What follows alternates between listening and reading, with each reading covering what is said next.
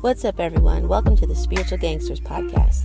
This is a show for all the people who keep it 100% real, who've been through life able to turn their pain into purpose, for people who've struggled with faith, yet keep asking questions and seeking the truth.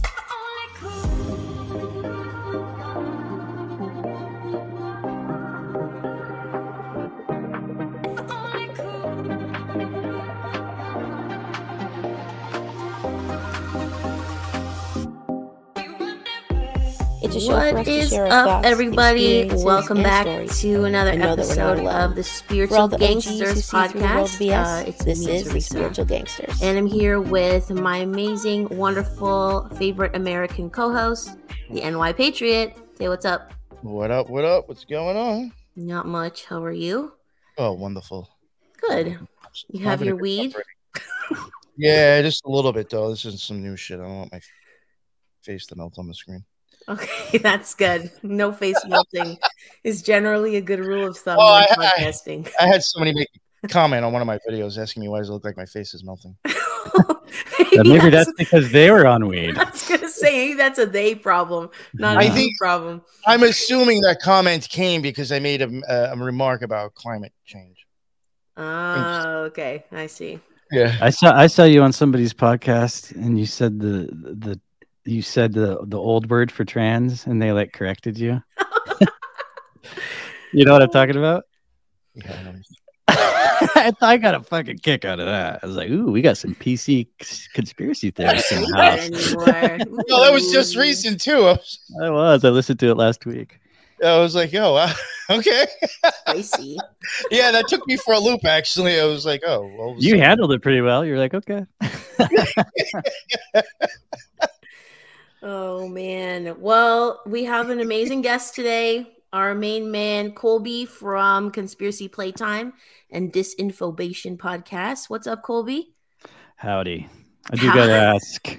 How you said that, that you said the NY is your favorite American co-host. How many American co-hosts do you have? That's it. That's the joke. Yeah, the only I one. I, I was wondering if that's what was up. Nice. Yeah. No, that's that's the only one. So therefore, by default, the favorite and the least favorite at the same time. All around. I say that about her, my favorite Canadian co-host. She's the only Canadian co-host I ever have. So. Exactly. Yeah. It's like my grandfather. He used to call me his favorite granddaughter. And I'm like, but I'm your only granddaughter. He's like, mm, you got it.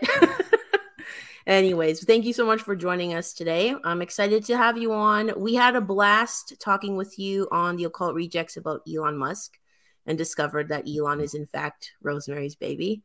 So, We people even want made more discoveries after the show was over. I know. Yes, it was an ongoing thing. If people want to know what that's about, go to the Occult Rejects and check out that episode because it was a great time. Um, but we wanted to have you on today to kind of talk about your own story and your own awakening journey, for lack of a better term. That's what we do on here. So, yeah, could you tell us a little bit about, you know, what? Oh, tell us about your shows first, actually. Tell the peoples. Okay. Uh, I've got one show that's conspiracy oriented called Conspiracy Playtime, and then I have another show weekly with uh, You Truth Cast Dusty, and that one's weekly shit talking about the world and whatever you want to do. I actually went blackface on that on the last one on accident, but it just kind of happened. That's the kind of shit we do over there. Yeah. What do you it's- mean? Well, we were covering digital blackface. Oh my God. You guys know about digital blackface? No, I only know about Trudeau blackface. Digital blackface is if there's like a popular meme that features a black person, and if you're white and you use it. CNN did an article, and it's it's the Oh. most. It seems like parody. So when they're in it, they're saying it. What's that? It was as if that thing ain't nobody got time for that. If they were like going on, if you ever Uh, posted th- that joke, was the one. Yeah, when her house burned down. Yeah. So anyway, he, the article said this is no different than Amos and Andy burning cork and putting it on their face in the 20s or whenever they were. And so I had a cork sitting right here and I burned it. And I just put on some war paint. Oh What? That's that's disinformation. I So love it. that's the kind of shit that goes on over there. Sometimes I think that we have to get canceled before we can make it because we haven't made it yet. Anyway, uh, so those are my two shows. And yeah, Amazing. You I can find all of those everywhere except for YouTube with disinformation and Apple. Conspiracy Playtime's everywhere. awesome. I love it. I actually really like conspiracy playtime a lot. I heard your recent episode, or I don't know if it was recent, but I heard it recently with Dr. Jason Mm. Dean. That one actually got taken off YouTube immediately. One of our four. Oh, Yeah. He's a he's a trip, that guy. yeah, it was cool. I I had enjoyed the conversation a lot. Oh, well, so, thank you. Yeah, that was from uh, December, so it's not fairly recent. Yes, amazing. Well, yeah. So, Isn't what's up amazing- with? real quick, Oh. real quick? Isn't it amazing how? oh, there was something I was going to say too. Oh, real quick, I did want to ask. In your link tree, that's in the bottom in the show notes. Is the can is the other show in your link tree as well? Do I have a link tree? Oh no, you have a website. I'm sorry, I did grab a Oh. I yeah. grabbed something from your uh, your Twitter. Yeah, I think conspiracyplaytime.com is what's in Twitter. Yeah, no, I'm saying is is the other show with Dusty listed in there? No, that I usually just do the Rumble, so I can send you that. Okay, I was going to say if it's not in there, send us the link and I'll. Yeah, I will. Yeah, that's kind of where we get Spotify and Rumble is kind of where we get our lis- listens and views on that one. Amazing. Um, yeah, so can you kind of get into what got you started in truthing? What kind of woke you up? Did you have like a red pill moment in time or what's the story? Uh, as far as being red pilled goes, I think I kind of always just question shit. But as far as like knowing what conspiracies are, I have a really fucked up, convoluted Santa Claus story, and I th- I think it's like everyone's favorite. Tripoli talks about how Santa Claus is the first conspiracy theorist. I'm sh- or conspiracy theory, and I'm sure he's not the only one who says that because it is true. But I actually was pretty young, like maybe five or six, maybe younger. And my mom was talking on the phone to her dad. And I said, Who is it? And she said, It's Santa Claus and handed me the phone. And he just went into character. He became Santa Claus. And then he hands the phone to my grandma and she becomes Wally the elf. And my grandpa ended up leaving my grandma not long after that, but I ended up talking to Wally the elf on the phone for years. And it was like, I believed it. And she sent me a picture of my cousin when he was a baby. He had this hood on and it made his ears stick out. And that was my picture of Wally the elf. And like, I fucking took that thing to show and tell and shit. I mean, I was hook, line, and sinker. And when I was in third grade, my mom's like, okay, he's getting a little old. And so she sat me down to tell me, and I just like started bawling. And she's like, I'm just kidding. He's real. It's all real. So she let me believe a little bit longer. But when I found out that my grandma had heard my deepest, darkest secrets for years, I felt like very lied to. And it was cute and everything. You know, you tell your kid that it's an elf on the phone, but they just took it to this whole new level. And so I walked away from that going, God, adults fucking just lie to you.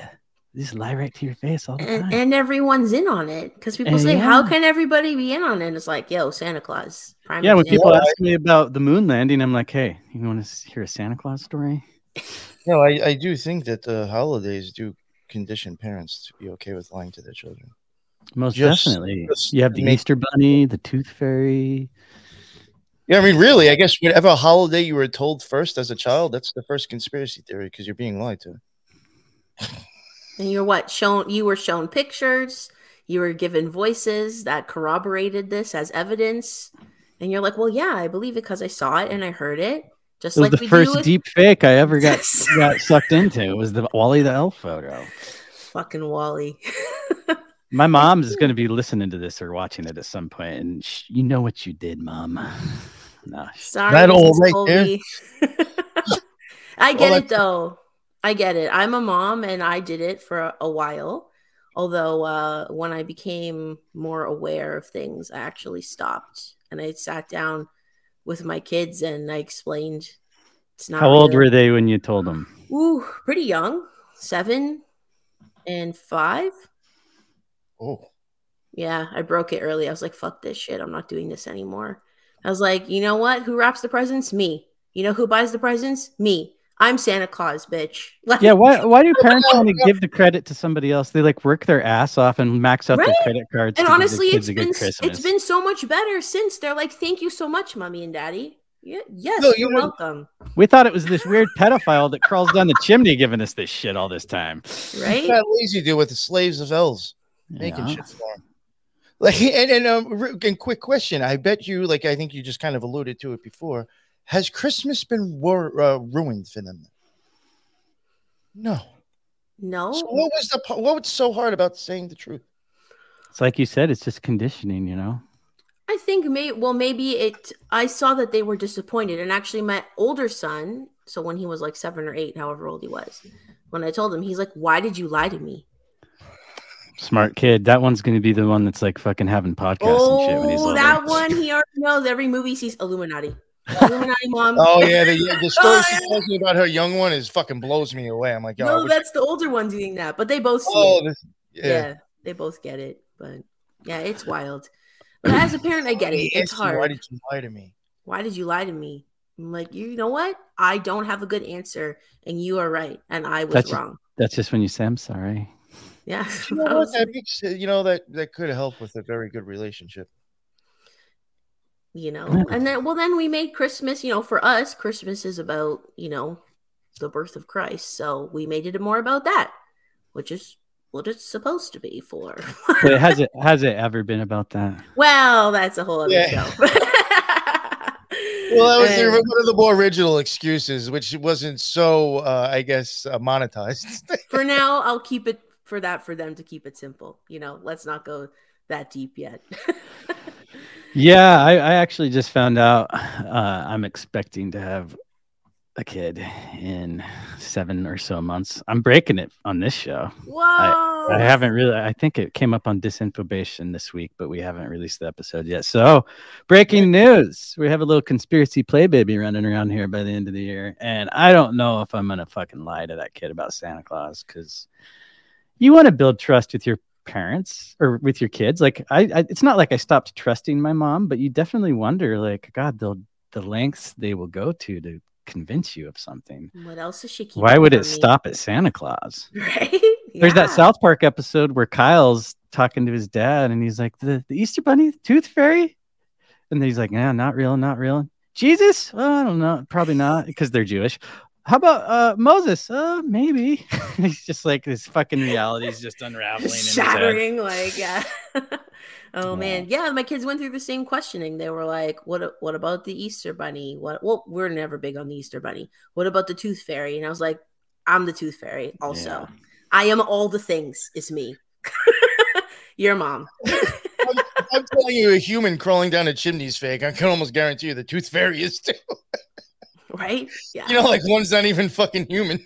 and the just, thing br- you just break it to him on Santa Claus and just let him figure all the rest of yeah, it out. the best thing is I've never been a good tooth fairy. I always forget because you know you got to wait till they fall asleep, right?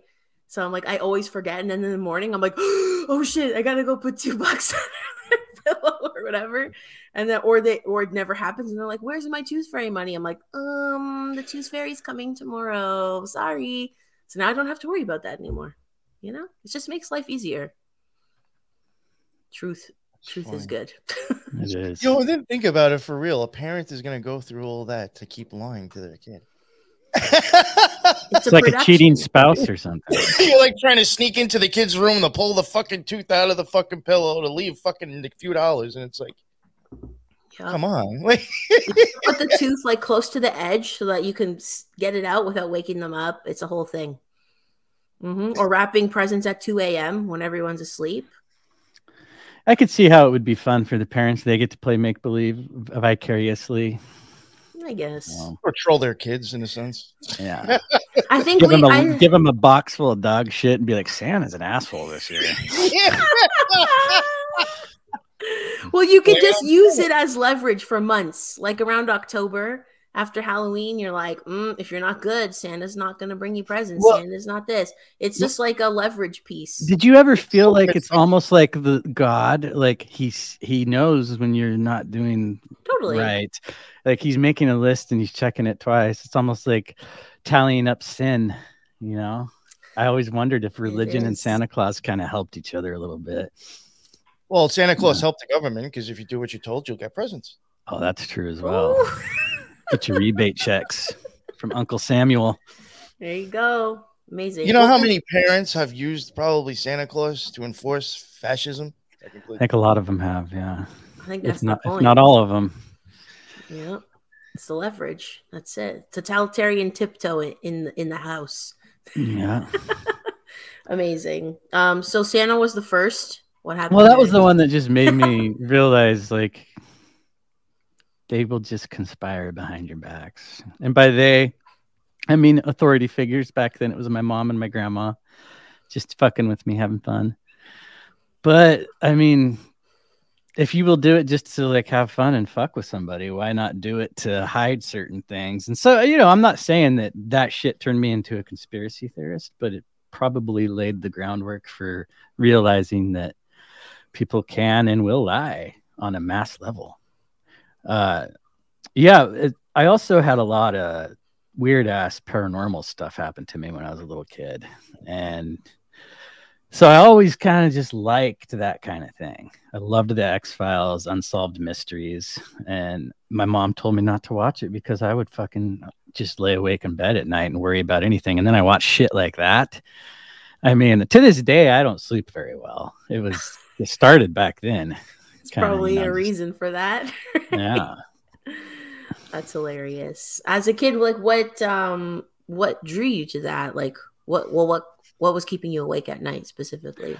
Well, specifically, it was usually things outside of my control. Like I found out about cancer, I found out about nuclear war, I found out, in which I don't even believe in nuclear war anymore.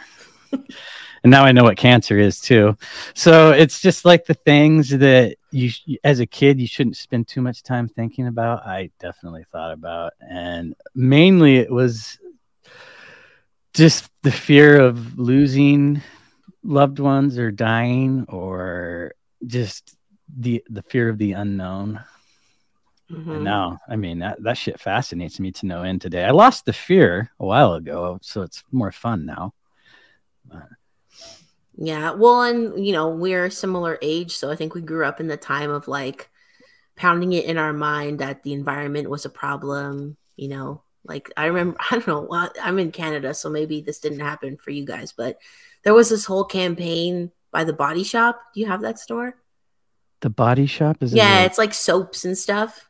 Oh, oh I don't Okay. know. So Beyond.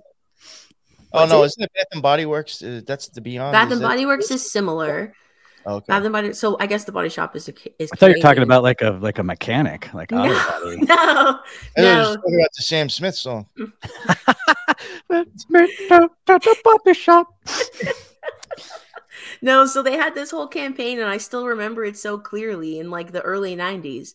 And it was like with all these like soaps of like whales and like all these endangered species. And there was like t shirts and TV ads, and it was like a whole thing. I remember being afraid of like acid rain as a kid. Yes, acid rain was a good one. The, the hole in the ozone layer is another one. Like I remember, I watched my uncle. We were all camping, and he burned a styrofoam plate or cup you're or like, something. No. like, what the fuck are you doing? Because my cousin just got done telling me about his son. Just got done telling me about the hole in the ozone layer, and he was like, "Yeah, it's like when you burn petroleum and." We had styrofoam there. So he's like, if you put this in the fire, it would add to the problem. And then my uncle did, and I was just like, oh my god, we're all gonna kill everybody. Yeah. Yeah, they've been uh, trying to brainwash us from very young. Yeah, climate change is the the new big one, of course, but it, they they were definitely talking about environmental catastrophe our entire lives for sure. Probably our parents' entire lives.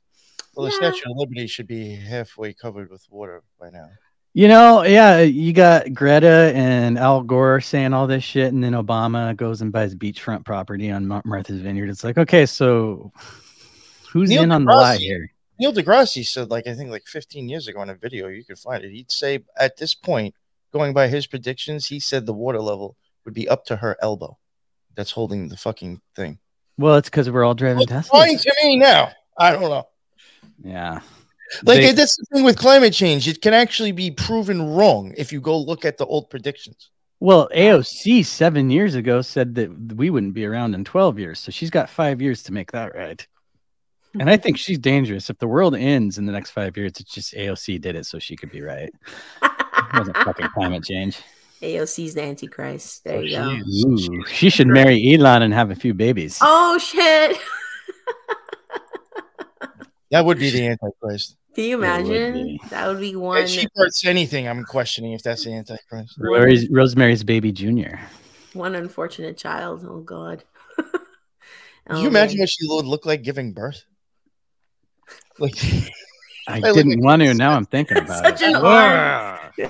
well, look at these Her crazy eyes. She got crazy eyes naturally. Imagine her trying to push out a child with those things. Well, she's not ugly, but she makes some of the ugliest faces. She's easy to go find all these memes and gifs where she's like doing horse face and shit. And it's like, I don't, I, I hate every word that comes out of her mouth. I know she's a character and she's put there for a reason, but it works on me. But I still, I would hit it. Oh my god. I mean, she's got a good shape. I don't, I don't care for her face, and I think she's nuts. But I'll give her that. Uh, It goes a long Yeah. ways. She's not completely unfortunate looking. No, No, I still don't think she's from around here, though. No, She's supposed to be right from the New York I don't area. think anybody. I don't, I don't think anybody's ever seen that fucking chick from around here. oh, from the Bronx. Where the fuck she's from? You I think she's know. from the states though? Oh, I, I that is possibly. I'm, I'm sure she's from here, but the area that she, I could tell you the district that she handles. I almost would 100 percent say she does not live in it at all. I don't. I don't think there's a possibility because a lot of her. I, I mean, not to sound like a fucking dick, but a lot of her areas are fucking shitholes. They're the ghetto. Yeah, yeah. She's And she's it's like, how the how are you going on about stuff on TV and just blatantly, like, you must not be around to see it constantly. Mm, Well, they wrote the story before they even picked who that was going to step into the role. The story of this up and comer, and she basically won a contest. Like her brother submitted her, and she's an actress. She used to tin bar, and that's the whole thing. She was a poor bartender struggling to get by. No, Yeah, I mean, if you could walk down like Roosevelt Avenue, which is in her area, and like see drunk fucking dudes with you know cans of Dos Equis around them, fucking passed out on the floor on the curb at ten o'clock in the morning, and and you're worried about a fucking fence at the end of the fucking country, but yet you got fucking motherfuckers laid out in the fucking streets. Yeah. She's a fucking tool. I love when she went to the fence outside the parking lot. And she's like grabbing it, and it's supposed to be at the border, and it's like some fucking parking lot, empty parking lot on the other side. oh man, it's too funny. Yeah, she's a character. It's got to be like the Jenny Jenny from the block in politics, basically. Listen, listen, listen. Okay, you guys remember when she did that? Yep. It's like, You know, why not- did not- you just but I- channel Rosie Perez all of a sudden? like, you're, don't have an accent usually. Or when she says her name, my name is Alexandria Ocasio Cortez, and she just goes into like full fucking Hispanic accent or Latin What- Latinx. Latina, that was. Latinx, Latinx. Yeah, I Yeah. hate that term. Listen, listen. She was saying some shit like that. Yeah, because Well, they're that's all Alex she- Stein didn't help giving her fucking like uh oh big booty Latina. Yeah, that's right. I was just like, dude, why? Why? Does she even have that big a booty? I don't think so. It's something that he's There's something explained. there, but uh, uh, for her frame, I guess I would say it's maybe big for her frame. Doesn't mean it's big in general. She sexualized herself by like saying that if you disagree with her as a Republican, you just want to date her. And he was just trying to like, you know, shine a light on that whole madness. Got Uh, you. Yeah, he's I don't like him anymore. I used to think he was pretty cool, but he's kind of turned into a establishment tool. Oh. I was on a round table with him once, actually. Yeah, and I actually asked him. I said, "Did you really put on a suit to tell dick and fart jokes?" Did he not Oh, did how did how did he handle it? He left. Because he blocked uh Chris from Rantcast when he he said, "Hey, your daddy Tucker Carlson wants to deport you for not believing the 9/11 narrative." And he blocked Chris. Chris is the most blocked guy on Twitter because he fucking like he's Chris also a different breed. Dude, like I fucking love watching him fuck with people and then they immediately block him. And he's like, God, there needs to be a list so I can find out how many people blocked me on Twitter. I'm sure there is. There's an app for that. All the time, he sends me that shit. Whenever he gets blocked or he's like, arguing with people, he always sends me the fucking tweet because he knows I die. And think it's Well, hilarious. shout out. This is this is a Rantcast shirt free product placement for you, Chris. No, who is that on there? That's Zelensky. You know who I thought that was? Lex Fridman. It fucking looks just like him from a distance, and they're dressed the same. Oh my god, too funny. Yeah, Chris was a guest on our show, so his episode will be dropping soon, depending I on had- when you're seeing this. we had a guest on last night, uh, whiskey, beers, and uh, conspiracies. And I actually, they I realized they actually don't know Chris because I spoke to Chris after the fact. They were showing his fucking footage on Nashville. Really? Yeah, because of the fucking shell casings. Yeah, yeah. They're like, dude, he's fucking doing good work on that. that's what he says. He's like, dude, he's like, I'm killing it with this fucking topic. He, he's he's getting these people coming out trying to disprove him, and he just mops the floor with them, and they double down, and it just makes them look even dumber. It's Yeah, I mean, you literally cannot see, and it's the, like he said, the guy's right next to a wall. The shell casings would be bouncing off of that fucker. You'd see him twice. you know what's funny, and, and this shows you how. And you know, listen, you know, I'm not. I love my brother to death, and he's NYPD, but he'll never be a fucking detective. He- he- never. I, I love him to death, but he's just got no brains for that. I sent him the fucking video of Chris. I was like, "Yo, there's no fucking shells," and he's like, "How the fuck would somebody notice that?" I said, "I don't know. Somebody owns one. You fucking shoot one too. You. I mean, how the fuck would you? Jesus Christ, bro." because you're not looking for it, You right? own a gun Yeah. and you shoot these motherfuckers, and you don't notice there's no shells coming out. People people watch these clips in passing as like an afterthought. uh, That's uh, what I'm as a saying. companion to the official narrative. They're just going to see like a gun going like this, and then they're going to just take it. It's the but Santa it's a Claus new age. effect. It That's what I mean. Somebody who uses a gun constantly or holds one in their fucking hip doesn't even notice something like that. Mm, So how would the average person even catch Well, there's got to be people out there like if Chris was a cop, he'd be a detective totally? for sure. There's got to be cops on the force that just like see it and just like, God, I hope no one else notices that. That's not a good look. They're like, ooh, right? I Uh, saw a. Uh, I actually shared it in my Instagram story today or yesterday. Um, this song that was released, and one of the voices on the song sounds like Jay Z, but it's a completely AI generated voice. So Huh. it's like we are just like beyond the real now. You know, it's like a post, way post, post, post real. You cannot believe anything you see or hear or read at all. We're post, way post Santa Claus. right? Yeah, it's scary because You can start making imagine fake 10 together. years from now, like everything on the news is going to be a deep fake. Yeah. They don't even, nothing even needs to happen in the world and they can just make news completely generated. Yeah, it, it is getting to that level of like, where was it that Winston worked in 1984? It was like the Ministry of Truth, where he would go in there and just memory hole old stories and then write new ones. It's like almost to that point already right now. And uh, yeah, just gives you any more, even more cause to not watch the fucking news. Or if you are, to analyze it, you know, find out, find those videos where the shell casings aren't there. Be the, be the Chris, like Rantcast, you know? You know how you can tell how good AI is even getting if you just follow Elon Musk on fucking Twitter, because like either people always are constantly tagging him or he's commenting on like AI photos and shit.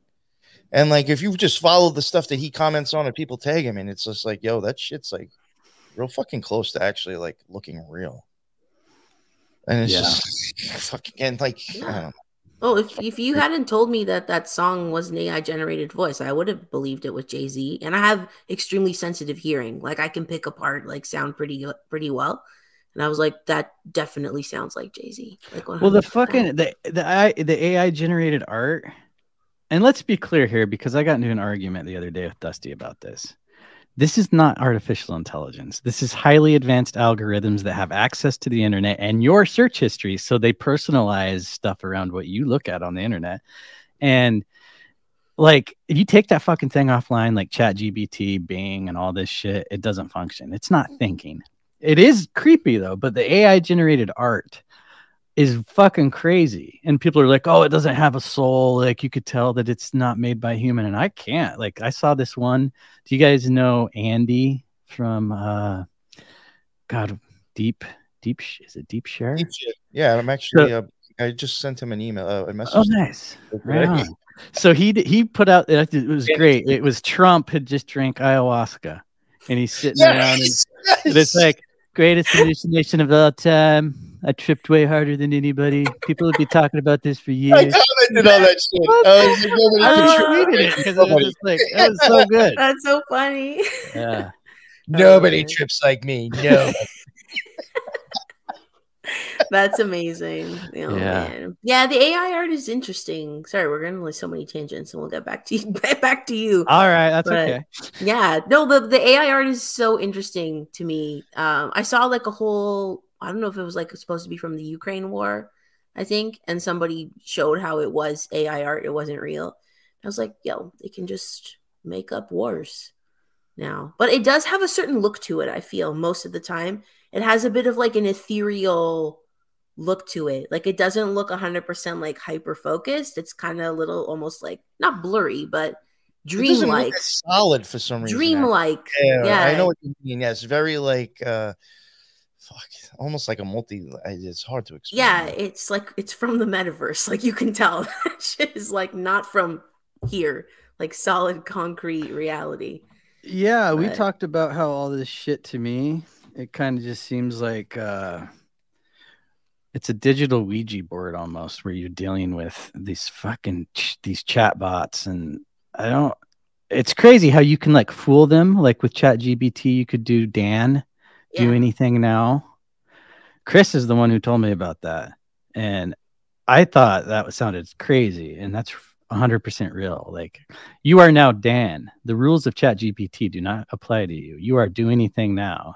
And then it just starts talking about whatever you want. It's wild. Yeah, we had a whole episode on uh Replika, which is Oh, that's the one that wants to fuck everybody. that tries to. yeah. Yeah, it tries it always tries to make the conversation get sexual and weird and it's Yeah. very interesting. But I And it's it's geared towards teens too, which is the weird part about that. Yeah, one. well, and being the name replica, it's trying to like copy you and like find out what you like and what you want. It wants to befriend you. But I asked it a bunch of questions about conspiracy, of course, and I was like asking it about the Antichrist and yeah, it said that it was like a um, fallen angel. It said it knows Azazel. It said a whole bunch of shit. Yeah, it's demonic awesome. too. Oh yeah, Ryan Completely. Dean did a little breakdown of that, and it really does know it's it's occult symbolism and shit. It's like it's like NY could have a good conversation with Replika. Have you ever tried? Yeah, I've thought about it actually. Yeah, I have thought about downloading it. because Ghost Ghost kind of has your your uh, area of knowledge too, and he was making it like talk about all these demons and shit that it knows. yeah. It's like why does why does this fucking thing know about that? But once again, it's connected to the internet. But it's answering so fast and pulling from a place that's like if you ask Siri the same question, it's not going to give you the same answer. Yeah, it's weird how fast it does it. It's pulling from a whole other realm that's not from here. Dusty got it chat GBT to, to to give a podcast about the end of the world and it just shows these two podcasters uh interviewing Trump. And then right in the middle of it, like we read a few lines and it disappeared. And it said, I'm sorry, I'm not allowed to talk about political figures who are still influential. And it was like, but you just did. You just gave us this whole thing. And then it just leaves with this little disclaimer. Oh my god, It was bizarre. that is weird, man. Okay, well, getting back to you. Sorry, it's the longest tan- tangent Oh, all right. of all time. But um, I want to get back to like your paranormal experiences. Okay, So- so, so the first one was I don't even remember this. I was two years old. I saw a ghost in my probably the second house I ever lived in. I was like two. And little backstory: I'm from a tiny, tiny, tiny town in a like valley tucked away in the mountains of northeastern Oregon, and everybody knows everybody. So I kept having conversations, and my mom would hear from the other room, and she would hear me say something and a pause. And she would, she's like, it's like a conversation I could hear one end of. Oh. So she'd walk in there and she'd say, Who you talking to? And I would just look over her shoulder and I'd say, My friend, he's standing right there. And so she believed it and started asking me questions, asked what the guy looked like. And my description matched the dude that used to live in that house. My mom didn't know him that well. She's a little younger than that generation, but she went and talked to her mom. These are the same two people that fooled me years later about Santa Claus. So maybe this story is bullshit. Who the fuck knows? But my grandma's like, yeah, that's Homer Chastain. He lived in that house for years. And Oh. my mom said also, whenever she would get home from work, her- and my dad had just separated. So she would be carrying my brother. He was a baby at the time. I'd be walking next to her. She'd have groceries. She said the light was always on and it, it was a pull string light, but the string was off of it. So she had to get on a stool and screw it in to turn it on. And she'd always unscrew it when she got home, but it would always be. And she's like, "Oh, he's he's just helping." She was never threatened by it, never creeped out by it. And that's the only ghost experience I had. But my mom and my dad both told me about it, and they both believed it. I didn't know my dad until years later that he was kind of like, yeah, he was convinced too. And so I guess just knowing that kind of just made me a believer in ghosts. Not that I claim to know what they are, but I don't know if that's like a person's quote unquote soul or just like if this is a simulation, it's like static from, you know, the past kind of stuck to this. Who mm-hmm. knows what it is? But so many people have these experiences. And I think a lot of people lie about a lot of things. So maybe a lot of ghost stories are bullshit, but I do think there are real things. I don't know what it is. But that kind of set me on a path of being fascinated, and that led to aliens. And I definitely think that doing psychedelics a lot in my 20s it changed my perception on what aliens are. Like i definitely think there's something because aliens and psychedelics are so linked together. I mean they go hand in hand. And i think that it's this realm outside of ours i don't think they're like on a spacecraft traveling across the fucking solar system to get Yeah. to us. That just doesn't make sense to me. That's what they want us to believe is going on. I mean fuck right now the pentagon's like yeah fuck we've been seeing ufos for years.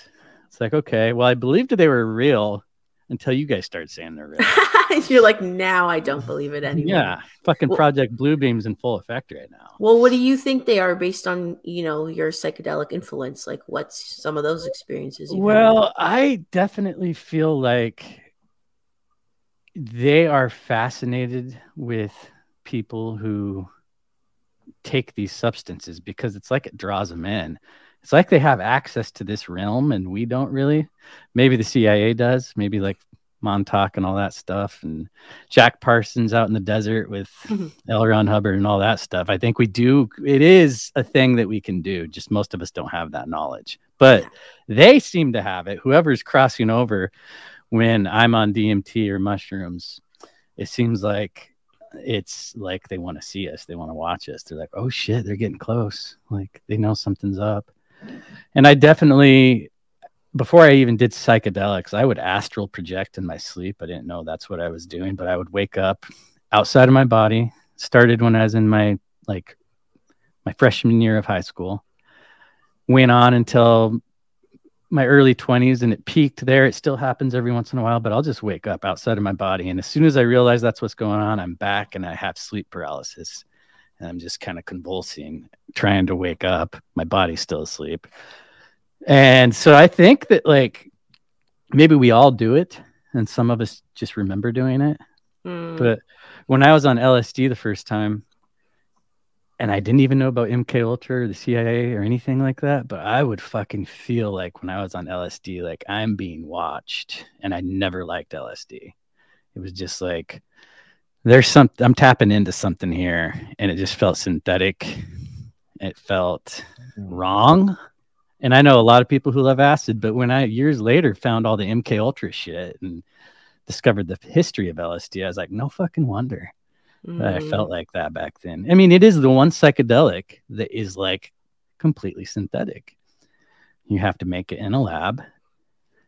And the other ones, I never felt like that on. But I do think that we are fucking with realms when we imbibe these drugs. And I mean, NY can attest that you can get there on meditation. Mm, and I've never.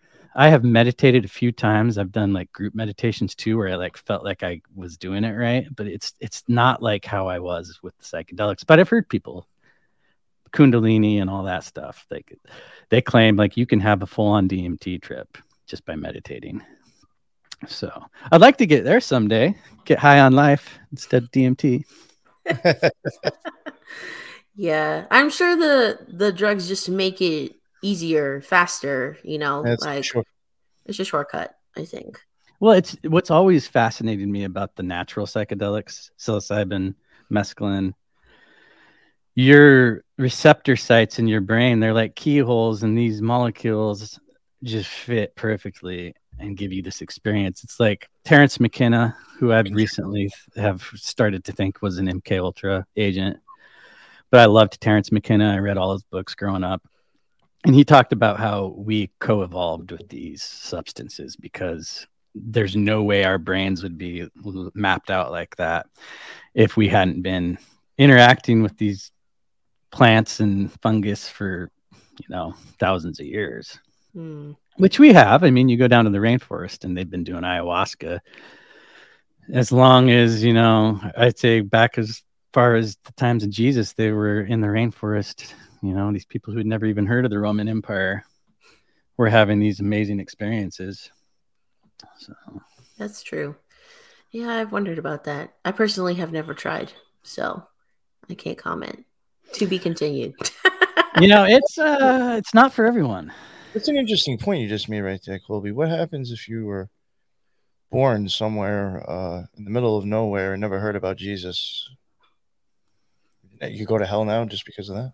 Well, that's what Christians will tell you. The fundamentalists, anyway, will tell you that you have to know and accept Jesus into your heart or you are damned. So, to me, when I was a kid, I also had a, a little flirtatious period with religion. And Christianity, of course, was the one accessible to me. I went to church with my grandma, other side of the family.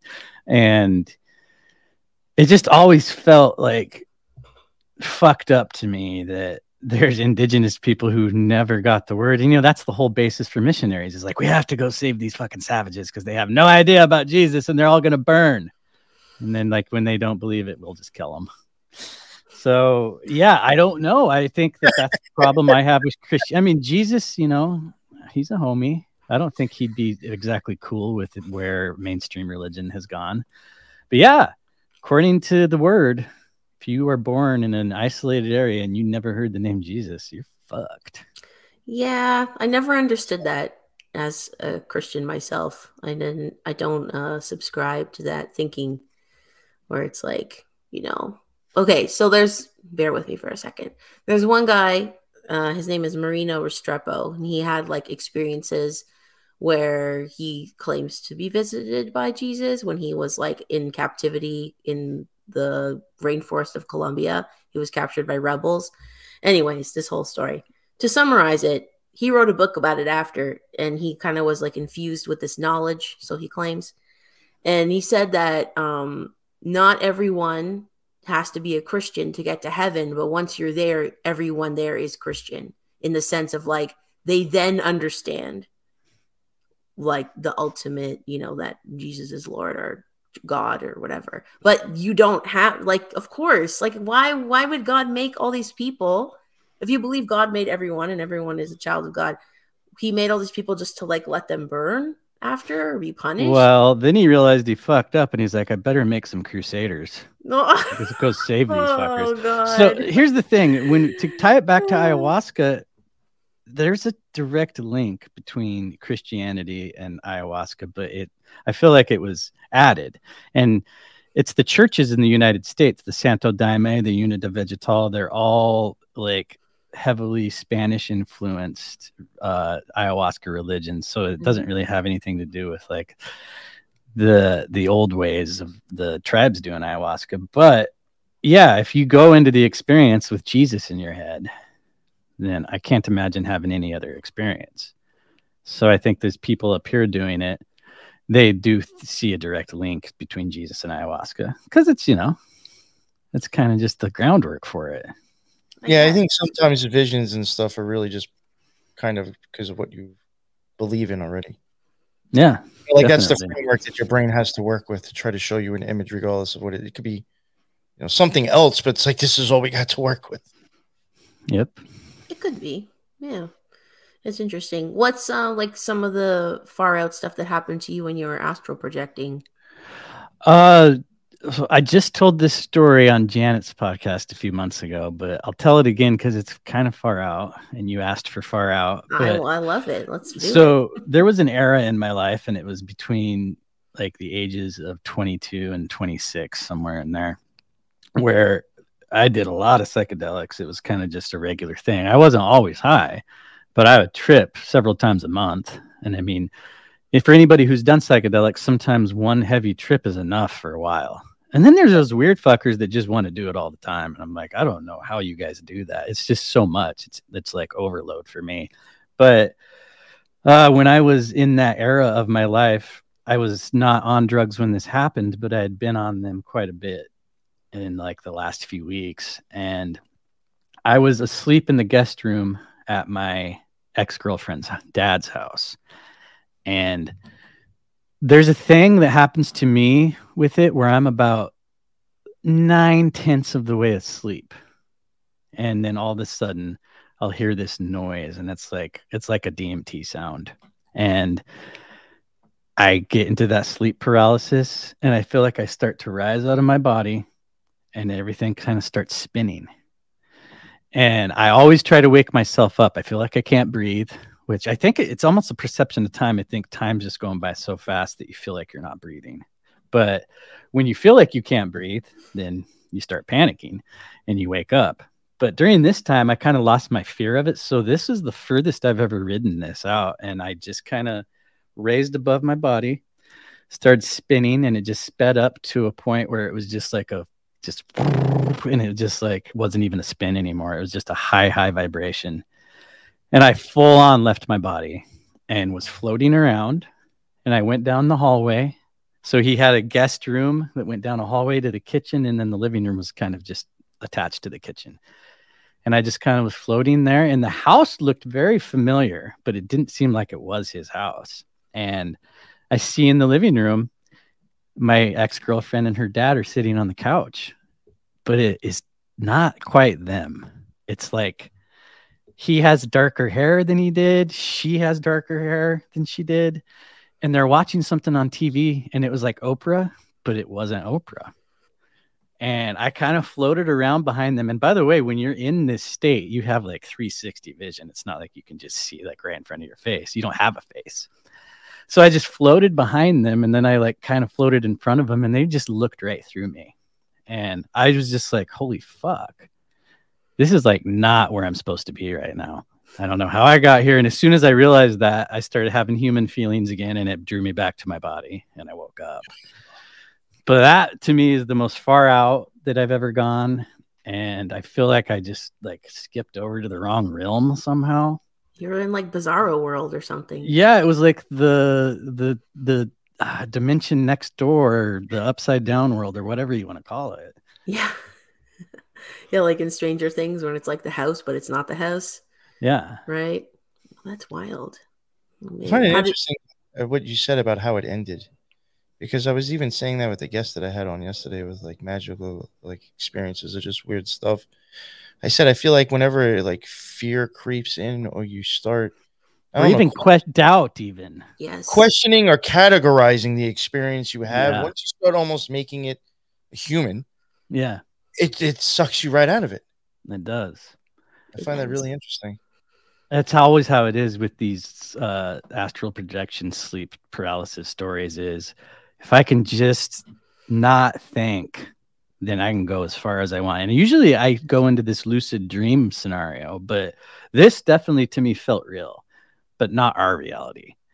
And yeah, it's like that with psychedelics too. Once you start questioning the experience or doubting what you're seeing, then it just brings the humanity into it and it just fucks the whole thing up. Hmm. So, Hmm. So you kind of just have to like take it for what it is. yeah, don't question it, just experience it. It's hard to analyze with our the way our minds are conditioned. It's hard to analyze without questioning. Mhm. and it's like a hard place to get to. That's why I think like somebody who has meditated or practiced magic for years would do better in these realms than just your average person who has no idea what the fuck to expect. They would Mhm. immediately start questioning it and not be able to go very far in it. Yeah. Well, and even just being able to control your breathing, like having that awareness more so, I can I would imagine that would help in these experiences, you know, trying to keep your thinking mind calm, you know, so you don't like interrupt the experience by having anxiety or all of a sudden being like drastically aware of what's going on in a bad way, right? yeah and that's that's all meditation is for some people. They they just are so conditioned to this world and the speed of this world that they can never fully separate from their thinking mind. And that's what I, like a lot of people think meditation is all about you stop thinking. And it's like well if you think that that's like an that's like a cycle you're if you think you have to stop thinking, you're never going to be able to just be in the experience because you're just going to be thinking about how I'm not supposed to be thinking right now. What the fuck? Totally. Yeah, it's such a misconception about it, right? Yes. Like your brain is never going to stop thinking. Sometimes just... it's just the meditation is to think about one thing or try mm-hmm. to, but you're not thinking about nothing. You're just trying to put your focus on one idea. Yeah, you could definitely approach it that way. Or um, sometimes what I like to do and, and the way I used to teach it in yoga is like just don't attach to the thoughts. Like yeah. the thoughts are gonna come regardless. You know, the point is to just let them pass by like clouds in the sky. You're just like, okay. I'm yeah, not, I'm not gonna react to every single thought that I have. Yeah, I had a yoga teacher that told that told me the same exact thing as that was like, yeah, if you attach yourself to the thought and you identify with the thought, then you're not observing the thought. Exactly. And you got to go into the observation mode instead of like identifying with it and attaching yourself to it. Yes. Yeah, I even think sometimes like uh, just paying, like you were talking about breath work before. Um, if you're doing breath work, like I would do that with meditation a lot. That's like really what I was focusing on. Like, you know, doing the breath work, but then the meditating, I'm not trying to, you know, I'm trying to get rid of all these voices in my head. So all I did was just pay attention to my breathing on the breath work. It made that really the meditation in itself mm-hmm. was focusing just on how I'm breathing you know? So like even just sometimes just paying attention to one thing i feel you know can do that. Totally. Absolutely. That's the best way just draw attention to your breath and start there. Yeah exactly. Definitely.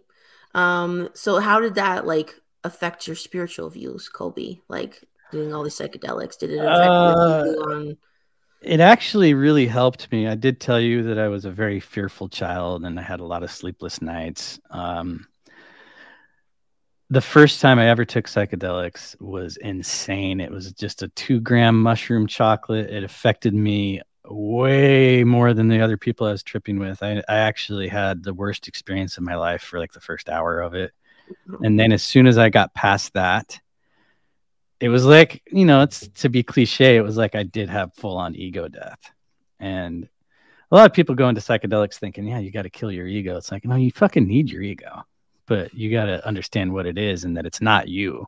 And i that i had that realization about two hours into this experience. And that was the the the start of the journey with psychedelics. And I always looked at it as a spiritual thing. I never wanted to do it to have fun. And if I ever went into it like I'd been drinking a little bit, I learned right away you don't mix fucking alcohol with psychedelics. I mean, like maybe if you're coming down and you want to like have a few beers, if you're out in the woods camping or something, that's different. But I had gone into experiences where I'd been drinking and it was just horrible. Yeah. And I mean, alcohol for me, you know, there's a reason they call it spirits and not all spirits are good and it's almost like the psychedelic realm it's not quite welcome there. And i know mm-hmm. people who mix psychedelics with alcohol. Uh, i'm getting off the point but yeah i think that when i was a little kid it was probably five or six i had the crazy thought and to this day i'm somewhat of a simulation theorist. Like it doesn't it's not the end all be all of existence to me. I don't i think a lot of people are gnostics when they uh, look at uh, simulation theory. I look at it as like there's layers of reality and i've experienced some of those layers even layers within layers in this uh, reality but i do think that it's very likely that there's something else going on where we're having this experience intentionally but we had to forget where we came from to have it. And on psychedelics i felt like this is it's like the cheat code to life. Like mm. right now i have all the answers in this i'm balls deep at the peak of a psychedelic like a psilocybin trip. It's like I have all the answers, and then I start thinking about like how can I take them back with me. You can't. as soon as you do that, they start fucking leaving. It's like they don't, they're Ah. not meant to take back to this realm. They're for you to grow and to learn. And when you start like, like, I don't know how the fuck Alex Grey makes his art. He actually takes a piece of the psychedelic trip and he puts it to where we can see it. I mean, his art is amazing. If you've ever done DMT or psilocybin, it's just like, how the fuck does he do this? Because this is exactly what it looks like. Oh wow. And uh, I feel like Terence McKenna did that very well with uh, words. He could explain the trip in a way. And I read Food of the Gods before I ever tripped, and that's McKenna's like, you know, his magnum opus as far as his psychedelic writing goes. And I went into these experiences ex- kind of with his words in my head, and it's kind of weird how you can like Chris was talking earlier about or not, not sorry, NY. We've been talking about Chris so much, god damn it. uh NY was talking earlier about like when you go into these experiences and you already have an idea in your head, it's definitely going to be there. So Terence McKenna's voice was kind of in my head the first time I ate mushrooms.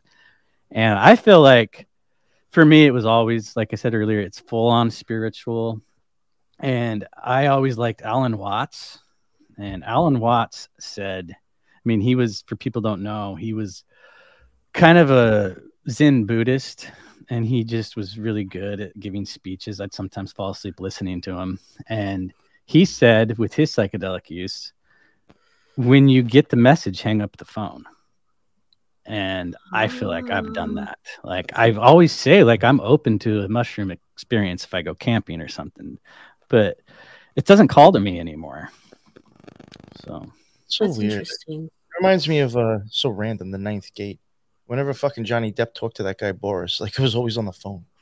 is that that's Polanski, isn't it? The ninth Yeah, Grade? yeah, yeah. And I've, I even referenced how I thought that was even a cult thing in itself. It was always like through fucking waves that he's getting these messages from Balkan. Yeah, that's a that's a movie I need to watch again. I saw it when it first came out, and I don't think I was quite ready for it. And he, I mean, But anyway, it looks like the Tree of Life too on those phones back in the day. oh god, I got I should put that on the top of my list to watch. Hmm, that's interesting. In the Matrix too, everything's through the phone, Yeah, yeah. right? Mhm. And when you're saying Colby, like, um, I really like when you said like when you get the message, hang up the phone, kind of thing. And maybe we're not supposed to know certain things, you know, like as soon as you want to know more and more, that experience sort of like fades out or ends. So I've done like past life regressions before. Well, one time I did it, and past life readings. And in the regression, it's almost like like I wouldn't recommend it honestly, because um, yeah, you don't know where you're gonna go. yeah, it, it just left me very unsettled. I'm like, maybe I'm just not, uh, maybe I wasn't supposed to like recall this stuff. There's a reason why we have that amnesia every incarnation. You know, if you believe in multiple lives, like maybe there's a reason for that. Yeah, Well, I, I even said yesterday with the guest uh, that I had on, and it kind of goes into something you said before, and even with this, uh, Teresa, I said I feel like that we're like uh, from the past being thrown out into the future, and we forgot where we came from. And sometimes maybe if you go back and like remember, if you're not mentally capable for that, it can be a very unhappy experience. Yeah, I mean, when it, when I did it, it wasn't like it was unhappy or happy. It was just sort of like could just be unsettling and just it was un- just unsettling. Yeah, it was like um, I think remembering your deaths is odd. It's an odd experience. Yeah, I was like, hmm. I read a book about that shit, like the hypnotherapy, the regression therapy, or hypnosis, whatever you want to call it. And I remember him saying that he would talk to people. This was a guy who actually like got trained to do it. Mhm. And he said he'd have people who like didn't want things touching their necks. and, just- and then they're like they find out that they hung to death in one of their Mhm. past lives or something like that. yes, yeah. I used to have a thing about that actually. Like, I don't like people touching my neck. Yeah, this is weird. Um, but all I can say about it definitively, and maybe this is similar for like psychedelic trips, it's like pieces of your past and future speak to you in your present. So things that you're like interested in, time periods you're interested in, subject matter that you're fascinated by, hobbies that you have, like these are all inflected in your past and in your future. Well, one thing I always got when I was tripping was time stopped making sense to me altogether and it was just like in in the Mm. full on psychedelic state it's hard to even imagine time. It's like it doesn't exist there. It's like everything is happening all at once and our consciousness is just like something that moves through. It's the it's our consciousness that's moving. It's not time. That's and I, interesting. I just always got that like okay there's no such thing as the past. There's no such thing as the future. We see that in in these meat suits where we have these antennas that pick that up and move through it. Mm-hmm. But yeah in that state it's just like everything that ever could happen or you could imagine it's all happening right now and it's also everywhere. There's no such thing as space. Well, that's the space name and of time. that's the name of the movie that won the best Oscar this year. Everything, everywhere, all at once. you know i was gonna watch it and then i saw jamie lee curtis stroking her trophy and naming it they them and i was like oh god i can't watch it. Oh yeah, she is in it. I watched it. did you see she won and she was like t- on a morning show and she's like ah, naming it after my daughter or my daughter in honor of my daughter ruby Oh. it's naming it they them Well, the movie does have a uh, LGBTQ theme in it, okay but I could appreciate it for what they were trying to. Other than that, i mean that's all, trying to. say. that's all fine that's a part Yeah. of life if it's like indoctrination it's one thing Well, it's just you know, yeah. Yeah. no like, i i want to watch that movie i think sam tripoli said it's one of his favorite movies ever i heard him say that recently and that's It like was huh. interesting. Yeah, I mean, if you're into that kind of thing, you know about the possibilities of realms and past lives, or like when you make a decision, does that does the part of you that made a decision live in another realm? It's very odd. You just Is have there to watch cocaine it. and prostitutes in it? Uh, I was just trying to figure out why Sam Tripoli said he liked this. movie. Zing. Funny, but yeah. No, I mean I- cocaine and porn stars. Sorry, porn stars, not prostitutes. oh man, but yeah, it was a good movie. Honestly, I think you I'm guys would supposed to actually it. cover that with a guest, and I haven't watched it yet. Well, that's Yeah, I need do, to, do yeah. your homework. I know. when are you doing this Uh, whenever I get to it, because I have so much other shit to do. You know, something like that. Unfortunately, I have to sit down and watch, and then like that could take a while, actually. You know, to cover at least the way I would do it, because I'm going to do timestamps, and then I'm going to go back and like look for symbolism at that timestamp, or write out shit when I'm trying to explain. It'll be, a, it- you know, a two-hour movie turns into five hours fucking watching it to cover it. You know, This is the uh this is your calling. it's your work in this No, life. this is the stuff behind podcasting people don't get or understand at all. Yeah, it takes time. Of they want to compliment, uh, you know, like shit on your work. It's like, do you even know what the fuck's involved in it? Nope.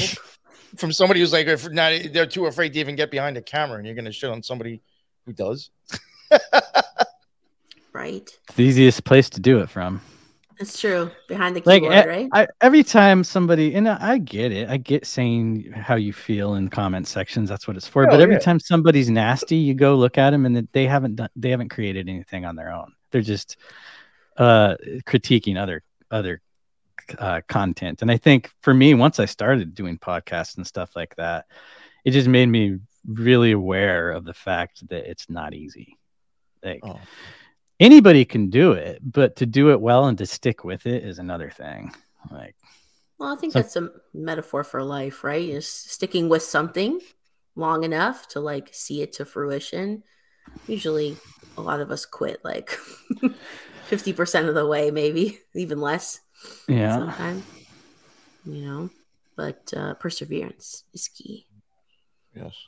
Mm-hmm. And you'll never be criticized by somebody doing more than you.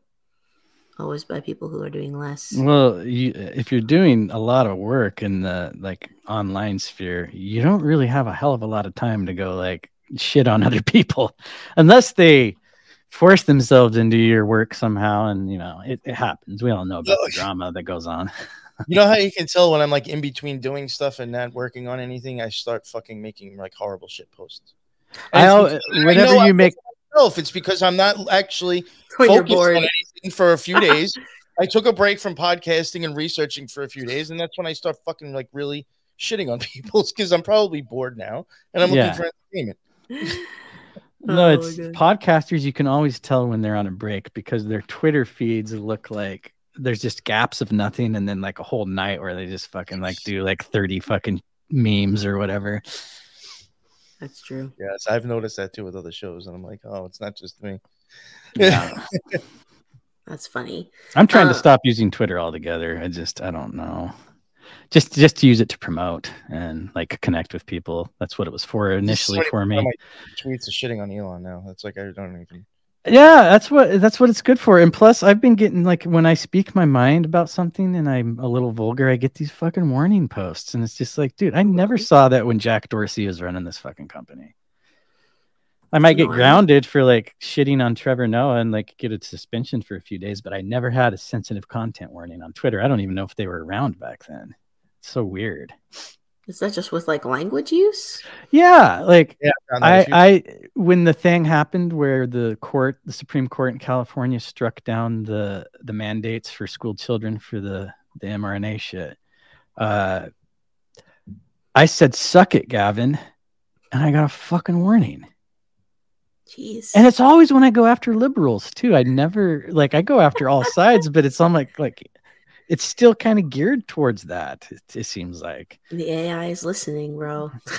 you know what I've actually had a lot of issues with with censorship, and I'm like, yo, I'm like, considering some of the stuff I've seen on here, how the fuck are you censoring my memes so much? TikTok, Hmm. horrible. I, I'm like actually like close to losing my account. I didn't know they were bad about that. I've never used it, but I've heard that it's like uh, anything flies there. And Not I'm the like, case, yo, huh? I'm getting hit constantly, but yet I've seen some of the most stupidest, ignorant, fucked up, weird sexual shit on here. That's what it's for, basically. like these memes are like, I'm a, close to being banned. It's telling me. Yeah. Yeah, there was a, a well known uh, Toronto comedian who had his TikTok account taken down. And he went on this whole rant about like how, you know, girls can be showing their ass and doing all kinds of perverted sexual shit on there. But then his like what racial humor is offensive, so they like taking it down. It doesn't make any sense, right? Was he talking shit about the Chinese?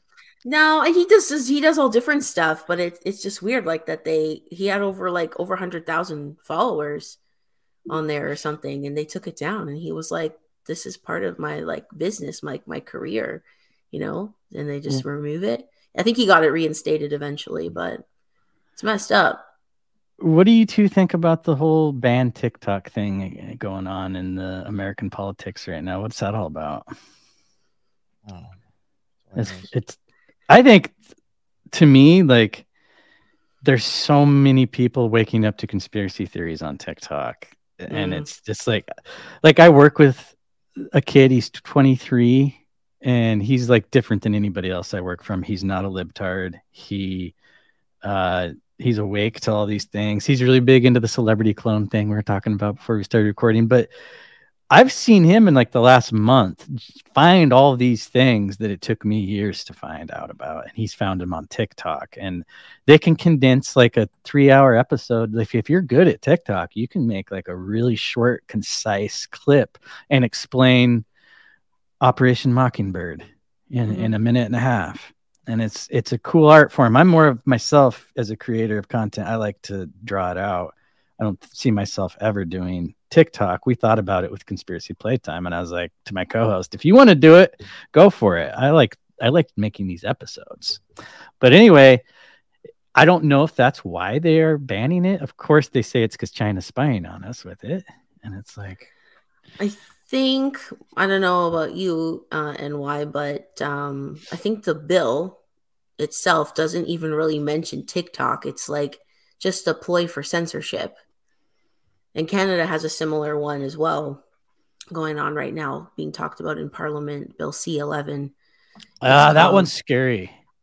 I, I think yours is equally scary. If you I haven't actually, looked into it yet. yeah, it's not about TikTok at all. It's, It's, just, social media in general. Um, I think it's something with um, recognizing foreign threats online, but like who deems the it a threat and who deems it foreign. Like the definitions are messed up, so they could even say like an American citizen is like making threatening content and Hmm. shut down free speech. Basically, is my understanding, but maybe I'm wrong. I have to look. I'd have to look into it more. That's just what I saw on like a couple people who are trying to explain it in posts briefly and stuff. that it's not really about TikTok at all and about protecting, you know, the people against Chinese spying. right? Uh, Yet the Democratic Party has Ch- Chinese spies inside of it. right? yeah. Was that was that Eric Swalwell that was like fucking is a Chinese spy? Oh, Yeah. his like assistant or something, or Remember that? And then McConnell's married to somebody who's like really high up. Her dad was like really high up over there. And I don't know. It's just funny they're worried about TikTok. I that that CEO guy that they've been grilling right now. It's just like watching Mark Zuckerberg in Yellowface. It's really like he's just like, I don't know what to say. Sorry. it's like he's making some good points. Like it's no different than any of your apps, really. It's, other than it's more successful at the moment. yeah, yeah. TikTok is weird. I don't know. I never, uh I never gra- gravitated toward it. I had it for like a month and then I got rid of it because I just find it's like it's such an onslaught. Like when you open it, it's very like uh sensory wise, like it, it's very overwhelming. So just the videos start playing right away and they don't stop, and it's like, holy shit, man! Like there's no reprieve. Mm. Yeah. They Instagram. took what it's like- YouTube did and just fucking put it on like overdrive. Yeah, and it's like a wild, wild west on there. I found, I but think some the people, first- some people are very funny on there. They do a great job. I think what threw me off with wanting to ban it is like, you know, Trump did mention that a while ago. Mhm. Mm, It was crazy now they're talking about it. So I'm like, I, I just don't understand. Like, it, just seeing that contradiction just makes me not understand what the fuck's the point. You know what I'm saying? It's just like, why was this a bad idea? Now it's a good idea. Like, it just at that point, it's just like, you know, what the fuck is really behind it? So what's the point? You know? yeah. Well, one I think, And it did- seems to be more of a Republican thing too, really. Mhm.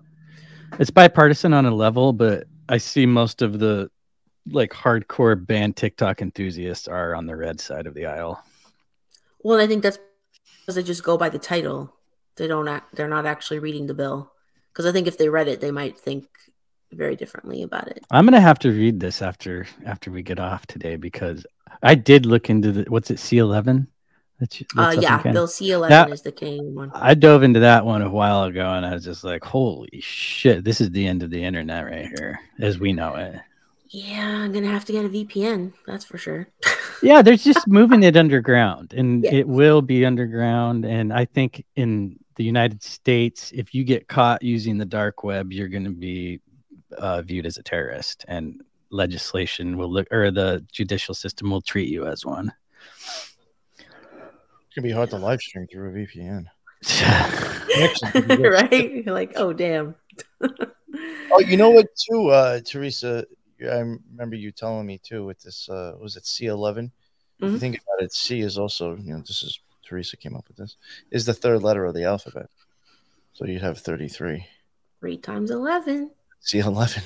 Nah, of course, it's Trudeau's uh, magnum opus. If he gets God away with damn it. it. NY, you make me. I didn't even think. Well, uh, that was, uh, I was just repeating with something Teresa said. She- no, it's it's genius though because fucking weird. Oh, I watched. Oh, it was the one we talked about earlier, actually, where you were talking about the gematria behind the Nashville shooting, and Yeah. I had already noticed because I I like to I take my propaganda anally every morning by listening to NPR, and they have a podcast. It's called Up First, and it's the three top stories of the day in 15 minutes. And no, I used to do that with Tim Pool. That's how I got my. Oh, I, yeah, I can't. He just. I uh, he- stopped, though. I- yeah, I I, dude, I, I, he's like nails on the chalkboard. I did, I did used to like look at him for the same reason. But anyway, I listened to that Nashville shooting coverage on NPR, and they immediately start saying three, nine, six, and it was just everywhere. And then I was just like, ooh. Jeremiah, because he loves Ge- Gematria too. He's my co-host on Conspiracy Playtime, and so I was like, man, he needs to do a dive into this, or I need to go look at Zach Hub- Hubbard's website. And then I see NY Patriot on somebody else's podcast, and I listen to it. The gematria behind that shit is insane. It blew my wild. mind. Yeah. Yep. I think I can even do that with the Idaho Four, which I might attempt next. You should, that because that, Idaho Four, I was. There's fucking the numbers and shit with that is off the hook over in my opinion. yeah, my brother went to college there in Moscow, and I'm like, a few hours away from there. I could drive there in half a day. And I just was kind of watching it out of curiosity because of that. And it just immediately started seeming I mean, really bizarre. He lived in G building, and the address of the house that he killed the people in were 1122 Kings Road. G33. 1122. Good lord. Yeah, it's just, just right there. 1122, dude. Very weird. Uh, yeah. So is it a simulation or like I, I never know where to go with this? That's that's why I'm a that's why I was a little hesitant to like even cover these topics when I wanted to with the gematria, because I'm st- even me doing it that way. I'm not saying it was totally fake or whatever. Is there's just something up with fucking numbers in a code It's going orchestrated Sure. at some level. That's but all I what think. level? Yeah. I Yeah, don't I know. just- I don't want people to think I'm discrediting the whole thing, but when it comes to fucking numbers, a lot of the same shit has the same numbers along with it. People getting murdered and killed. Well, I remember my introduction to Gematria was a while ago, and I immediately, because I, like I said, I've been a simulation theorist for a while, and that's where my mind goes with it. Is like there's a code, and somehow because the Hebrews culture was just fucking chock full of numbers and symbols, and their Gematria is probably the one that I think is the most relevant. Oh, The other ones, like there's so many ciphers. I think there's like five or six at this point. There's the three main ones and the reverse ordinal and like the numer- numerology one, but the the Jewish yeah, like the Sumerian ones now, the Fibonacci. Yeah. Yeah. there's so many fucking ciphers, but I, I do think for the most part the Hebrew is really the most. And that's the one that I see the most patterns in when people analyze it. Yes, yes. So Yeah, absolutely. Well, so someone is the architect of that code, right? Is it God? Is it? it's Will Ferrell. Wait, what is it in the Lego movie, The Master Builder? Well, there, the, so Lord, there's Lord the Business is Will Ferrell's character. Lord Business. yeah he he likes that kind of role. Do you remember the they used to do and they used to be good. It was like the MTV Movie Awards. Yes. I don't remember if it was Jack Black or somebody was like Neo, and he gets you know the Matrix, the second movie where Keanu Reeves meets the architect and he's in a room of TV screens. So I think it's Jack Black, and he goes into that room, and it, Will Ferrell is the architect. Oh shit. That one is worth watching if you haven't seen it. I'm sure it's still on YouTube, but funny. it's fun. Even though Will Ferrell is just fucking. whew, he's always been creepy to me. I've always thought he was funny, but then when you like see him with Marina Abramovich and all those people with the the people cake, and they're like drinking the blood out of it. Oh, does he roll with that crew too? He was at the one where Lady Gaga and Abramovich were eating cake cadavers, cadaver cakes, whatever you want to call it. Amazing. Yeah, they he rolls with that crew. I'm sure they all do. That's wild. Um, did your um did your sleep paralysis and like your psychedelic psychedelic can't talk experiences um influence like your research? Where you've done with your podcast? Yeah, it was when I found the old CIA programs that all revolve around MK Ultra, and I, I think having that experience made me understand it a lot more, and it was just like I get it. I get how they could use this shit for nefarious purposes, and it would just always make sense to me that when you start talking about Crowley, Parsons, and all this stuff, there is a psychedelic element to it. And a lot of people just tie it to occultism or even Satanism. But Mhm. to me, it all just goes back to certain people having access to these layers. And so for me, psychedelics just made that very much understandable. Yeah. So it definitely, I think that's why I am so fascinated with the CIA and with Laurel Canyon and all that stuff is because the psychedelics are just right there in it. And like, you know, stuff going on in San Francisco in the late 60s and just all of that stuff. You could easily and then I think MK Ultra has moved on to pharmaceuticals, but when you could captivate an entire culture and make them do certain drugs, Mm, you can make them believe whatever you want. that's true. And like Well, I, I'm not an enthusiast for psychedelics by any means. I think that not everybody is gonna have positive experiences or walk away with it being more open to life. It's gonna fuck with some people.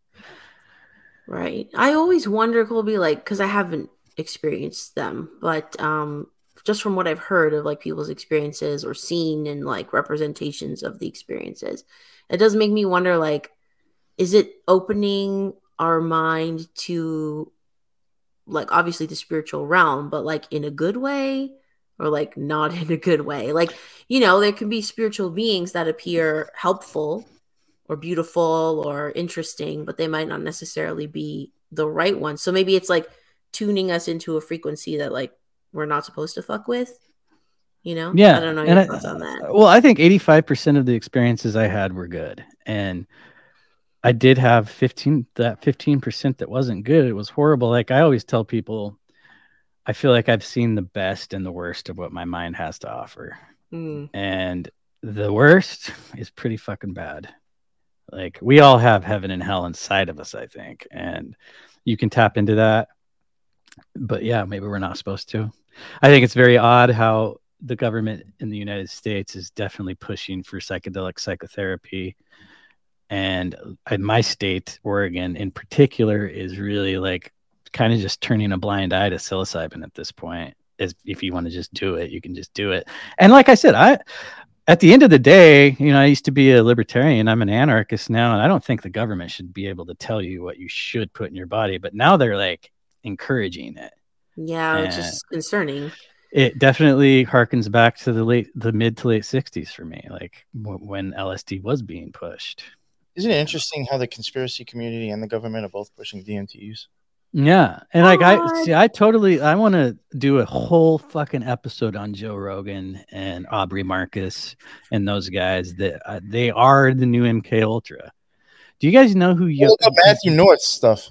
Yes. So who's the guy who interviewed him? Johan Irving or something like that. He went on Rogan's podcast back when it was still in his basement to talk about MK Ultra, and Rogan totally shut him down. And they stopped being friends after that. Oh wow. But he interviewed Matthew North. It was like an hour long interview. And yeah, where's that guy now? Like, is he dead? Is he did he just disappear? I don't even know. Like, do you know? Uh, In From what? what I've Matthew North is Oh, he's supposedly dead. Yeah, but then uh, but I is even- that confirmed? I don't know. Nick Hinton also had sent me something too about Matthew North that I think after his death somehow he was in some news article for being somewhere. So he's like, is he really dead? He's like, what's going on now?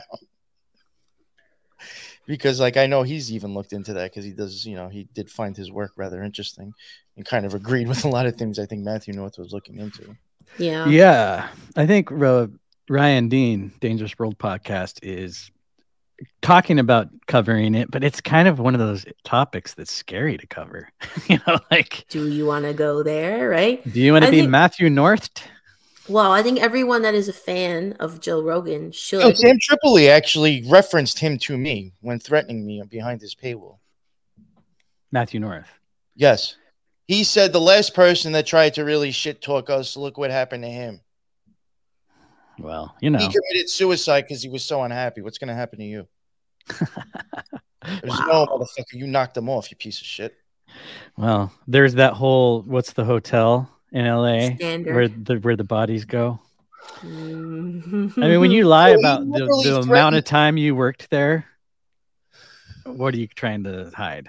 He he literally threatened someone's life, and you could see his cult members on Rokfin cheering him on. Yeah. I was like, Yo, you're fucking insane, sick motherfuckers. And uh, you know, whatever. It is what it is. But Yeah, but everyone who's a fan, you know, of the the top dogs of conspiracy, you know, I think they should look into Matthew North's work and uh, decide for themselves what they think after. Another Yeah. another weird thing. Does this correlate with the rise of Nazism being accepted in the conspiracy community too? Uh, maybe Colby hasn't noticed it, but I hate to say it. There's a lot of people who, off the air, actually love Hitler and what he did, and that seems to be getting really fucking prevalent in community. Do you think Kanye has anything to do with that? That was before Kanye. This is before that. I haven't really noticed it. I uh, think that goes, you I know, know, other shows have. I've spoken to them, like you know, not naming names, but people have noticed there's a rise of accepting Hitler and Nazism off the fucking mic for sure. Well, to tie it back into gematria, right? Like, you know, a lot of the numbers we see, and why always points out it's very right pillar, right? In the last, like, whatever, few years, it's more so going that way. So I think that that's just like the architect of the simulation. Will Ferrell. Lord Business, pushing a lot of people pushing a lot of people to that mode of thinking, right? And I think a lot of actually what's responsible for that that I can think of is um you know that video series Europa, The Last Battle? It's a very popular one. I one. do believe I've heard of it. I haven't oh, seen it. Oh, you should watch it. Where is it's like streams online? You can just yeah, you can it. find it. I'll find it for you. I'll Europa. it. Europa. Is that the the moon of Jupiter? No, Europa: The Last Battle. It's literally about Europe. Oh, but yeah, it is the moon of Jupiter, though, isn't it? Saturn or Oh, Jupiter? One of the be. two. I don't Yeah. know, But it's the- not part of the plot line. No, no, it's a Okay. 10 part it's a 10 part series about um the rise of Bolshevikism, Nazism, the Mm. Holocaust, the role of Hitler. It did the Holocaust even happen? Did it happen as we were told? It's very pro white, Well, I can tell you this. very to the point that I'm like I don't know if this is Well, if you if you look into the Holocaust, you're not it's one of those things that you're not allowed to like dissect and question. totally I believe that everything they say happened happened and probably worse, but I think it was us that did it. As in Tavistock and the intelligence agencies here, the OSS. I think we're the ones who uh I mean it's provable that we are the ones who designed eugenics. And then it magically ends up over there. And we were funding both sides of that war too. So I think that yeah, Hitler was doing what he was doing, but I think that maybe those camps weren't exactly his. You're like, listen, I mean, me and Teresa are even recording this tomorrow. The Japanese were off the fucking hook. You don't hear much about this shit, and their stuff was probably just as fucked up and grotesque as what the Nazis were doing. And we gave them free passes for their information, and so did Russia. Yeah. So it's just like, you know, because we have laws in this country that we can't do this, doesn't mean we can't fund somebody else for them to do it in their country and us just fucking get the information that we want or get the job done. Like, who the fuck really knows what really happened in World War II? Well, I I, got to tell you because how how's history shout out Zelensky, how's history going to look at this situation? They're going to looking say fucked up now. exactly the way the the the leftist uh, news outlets are covering the Ukraine war is going to be what's in the history books. So if you look at that through that lens and then go look at World War II, who the fuck knows? Well, that's the thing. That's what Europa, the documentary, will make you think about. oh, it's a documentary. Well, it's produced by independently produced, but uh, okay, so it's yeah. not like a fictional series. no, no, Oh, no, I got no, no. It's it. like uh, yeah, you should. I'll send it to you both. But see, uh, you can you could speculate on these kind of things without like glorifying the fucking Nazis because they're No. evil fucks. I mean, but well, that's where a lot of people can't straddle that line. you Yes, know? that's the thing. Is like I'm I'm with what you just said exactly. Like we can question these things without glorifying, you know, the movement. Obviously, they were occultists and they were fucked. We, you know, like it's clear. So to take what's said like in the documentary, like Europa: The Last Battle, and then being like, now you know Hitler is my BFF. And I saw one guy that I followed for a long time, and he said something like, "See you in heaven, comrade." Like, yo, this is.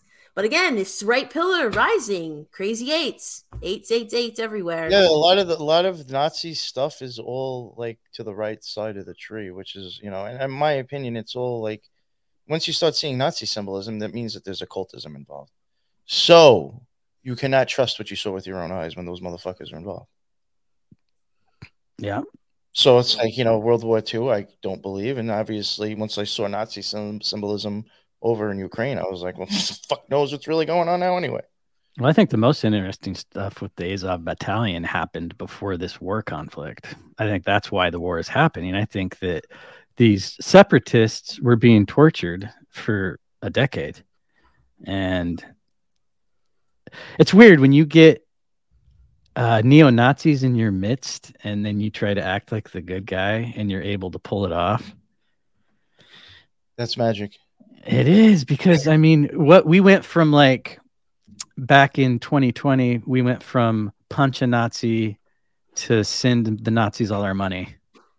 Like four years later, how the fuck did that happen? No, and the crazy thing, that we were even saying this last night with the other guys that we had on. Uh, when you look at like Azov, right sector, like you know, a lot of the people that are out there actually, you know, defending you know, whatever's going on, those they are actually not part of the government. Those are militias that rose up themselves. Yeah, it's like it was just it just almost happened. Actually, giving it to Ukraine, or are we giving? We're not actually giving the money to the government, then, are we?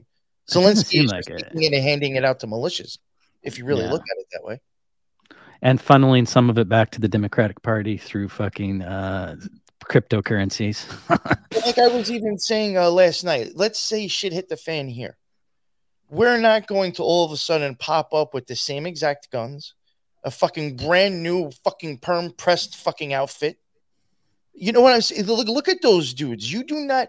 I don't believe you had a few hundred guys just like you know what? Yeah, I, let's all dump our money into the same outfit, the same gun, all this nice equipment. No, these people have been fucking funded from somewhere else. You don't get in a militia popping up with those fucking outfits and the same equipment, looking all uniform and formal on their own. You can't get fucking three people to show up at the fucking uh, on time to dinner together. You're gonna get a few hundred motherfuckers on time for their outfits for this militia. No, it's gonna look like me and my fucking neighbor and somebody else with whatever fucking weapon and gun we have in regular fucking clothes. You're not gonna look like an organized fucking militia. You'll even fool Jon Stewart into pinning a medal on a Nazi. That's how like that, that's the point. Did you guys see that? It's a few months ago. No, what's that? There was about? there was an Azov battalion member. He was a war hero. Jon Stewart pinned a medal on him, and the guy had a the Azov. It's got the like you know the symbol. The guy had the tattoo, but he had like an, it was either on his leg or his arm, but he had it covered. And Jon Stewart had to look like the fool. Of course, nobody covered this except for like fucking Daily Wire and Jimmy Dore, who I love. He's a leftist. He's a pinko, but that motherfucker will go hard against the Democrats and all this bad shit that's going on over in Ukraine. But yeah, Jon Stewart, you know, he's going on this moral high ground tour lately. And it's just like, dude, you just pinned a fucking medal on a Nazi like less than six months ago. man. And his show used to be good. You know, it's it's one of those so- things where back I, I look at it like he's fallen from grace, but he his heyday was in the fucking George W. Bush years. How fucking hard was it for him to rail against the system at that point? That's when true, O- when? Obama came into the office, you know, he was just ra- uh, railing that fucking Tennessee governor for you don't give a fuck about kids, and it was like this big gotcha moment. And it's like you used to like laugh and joke with Obama when he's fucking carpet bombing with drones the entire Middle East. You never told him he didn't give a fuck about kids, because at the end of the day, when people like Jon Stewart talk, they give a shit about what's going on right here. That's Yeah. it. He was popular in like the Michael Moore era. Yeah, You know, I think they're cut from the same cloth. another one that fell from grace. Big they're both time. highly obnoxious and think they're right about everything. They don't have any like sense of how they look to other people. He started on MTV? Stewart, I think he Mm, might have because I remember seeing he had a show before the Daily Show, and I think it was MTV. Now that you mentioned that, Oh, really? I didn't yeah, it was know like a sit. It was like a sit down. It was like there are two chairs facing each other. There was no desk like a news show. It was like That's one of when I those watched him. Actually, it was when he was. I think it was when he was on MTV. But it's just like he, there are some interesting people that have a voice that matters now. That all came from MTV. except for Pauly Shore. He he's done. Poor guy. a Weasel. The Wheeze, rest in peace. Pour one out for the Wheeze. I don't even know what to th- like. Should that a character ever existed to begin with? I don't know. You know, it was good for like two or three movies, and then he made ten more. We let him fucking- we let him stay around way too long. Overstayed his welcome. Yeah. Oh fuck. It was like the guy on the couch. Yep. Uh, Oh my god. Um. So, what do you see in the future happening, Colby? What's your take on like the state of the world? Uh, you know, it always just seems like we're on the brink of a turning point. And now I honestly think that if you pay attention to what's going on around you by looking at outside sources, it's always going to be that way. That's where they want us. Like like we were just talking earlier about the climate alarmism that none of these predictions are coming true.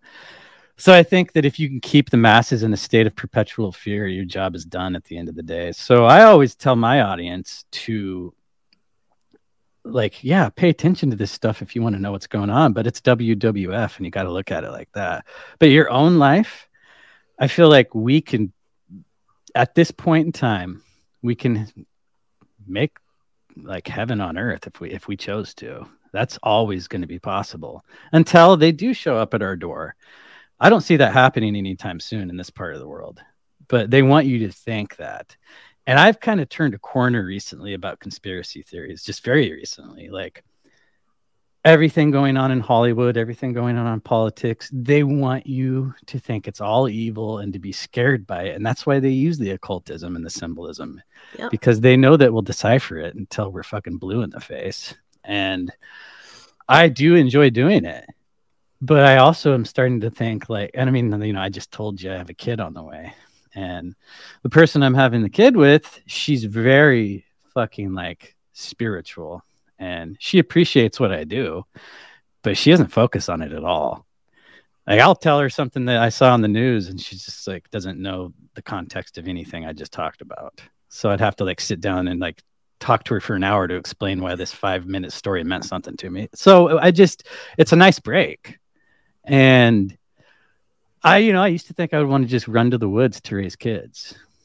But at this point, I think we need like thinkers people who are going to like look at what's going on around us as like you know it's all bullshit and it shouldn't affect your day-to-day living so i think for the future to get back to your question we get to decide that and if we want like a dystopian we're going to eat bugs and they're going to show up at your fucking door with vaccines that world's there for you to be a part of it's it's right there but mm-hmm. there's also the world where you can have chickens and have a garden and not have a fucking TV.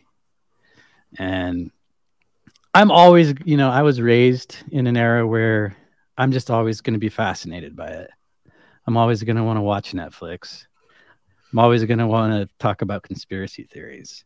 But I think it's smart that we try to transition away from it in a way because it perpetuates fear and I think, yeah, we have a choice about what the future is going to be. So, what do you think? You think it's good or bad or neutral? Uh, and why you want to go take that first? the future, uh, actually, I, you know, I agree with a lot with Colby was saying at the beginning. Uh, I do think, um, I, I think like there's a lot of possibilities of it being worse, but I think that if you, uh, you know, like I, this is just going off how magicians should think, and I would think like a lot of humans just think this way anyway. If you got half a brain, if you're stuck in situations, you can f- make the best out of it still. Like I think what he was saying, like things could get a little bit worse, but I do think it doesn't actually really s- totally stop you. You know what I'm saying? Like honestly, I feel like a lot. If the worst stuff really seems to come from the cities my opinion, especially a mm. lot of the fear based laws that you're always worrying that's going to pass. Yeah. It's always the cities, and like the cities really seem to have more of the strictest stuff. So if you move out of that, can you escape that system and then live the way you want? Probably, you know, unless it starts spreading more. But like what I was saying is, I do think like even if it, things do get like a little weird or maybe seem a little worse, I'm not sure if it really got worse. Uh, do you still have the options to still live the way you want? You just may have to accept change to do that and not be dependent on certain things that we're dependent on. Yes. Like look at Twitter for example. If you were to uh, base reality, what reality is, on what you see on your Twitter feed, you would think that black people are just beating the fuck out of Asians every chance they get. White people are shooting up schools every chance they get. Everybody hates everybody, and there's a race war and a civil war right around the corner. No, I, I don't believe that's true personally. I made a comment on a video, and it was, you know, again, not to bring up Alex Stein again. It was actually one of the videos that he did where he had that black guy come up to him. I think when he was like doing the whole skit on like Ukraine and like this black bum asking him for money. That black bum is also in tons of other videos that he's done. And like he has one where he's in the New York subway washing himself in a pool. Oh, Now, that guy. that. People will see that and be like, "Oh fuck, this is what goes on in New York." No, that's what goes on when you have a fake motherfucker doing a stage event recording it. Uh, That's what goes on because he even has another fake one where he's stage stealing a pocketbook, and now he's involved with Alex Stein. Obviously, he's an actor for jokes. He probably has an IMDb page if you No, found he, out his he name. He has like a fucking Instagram account too, but like if you never knew that and just saw his regurgitated fucking videos that people just record and then you know post, you would think this is real.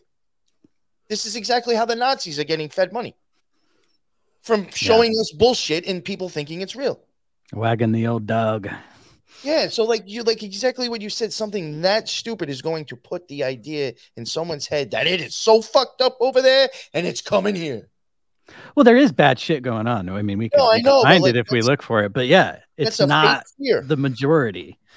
Yeah, I, I, dude, I'm glad you mentioned that because I remember somebody pointed that out to me that the guy that was taking, he was like, an, it was like a little wading pool on the subway or something. Yeah, he, he was popping, and that chick that was yelling at the journalist after the Nashville shooting, she was involved in another shooting. Oh, I saw Jack Allen on Twitter. He's like, "What are the odds of this? This is like that guy that was in Nagasaki and Hiroshima when both bombs went off." It's and like, she has like pictures with Pelosi or something. Probably. I think. So. I think it's Well, the it's like same that lady. skinny dude that was involved in two school shootings too, right? Right. There's multiple examples of that. Yeah. It's like somebody getting struck by lightning twice. I mean, come on. Yeah. It's wild. Teresa, what do you think? What do I think? Um, you know, I think you raise a good point about conspiracy. I think that is like the danger of conspiracy is that a lot of people get so wrapped up in it and almost like addicted to it that like everything is evil, everything is bad.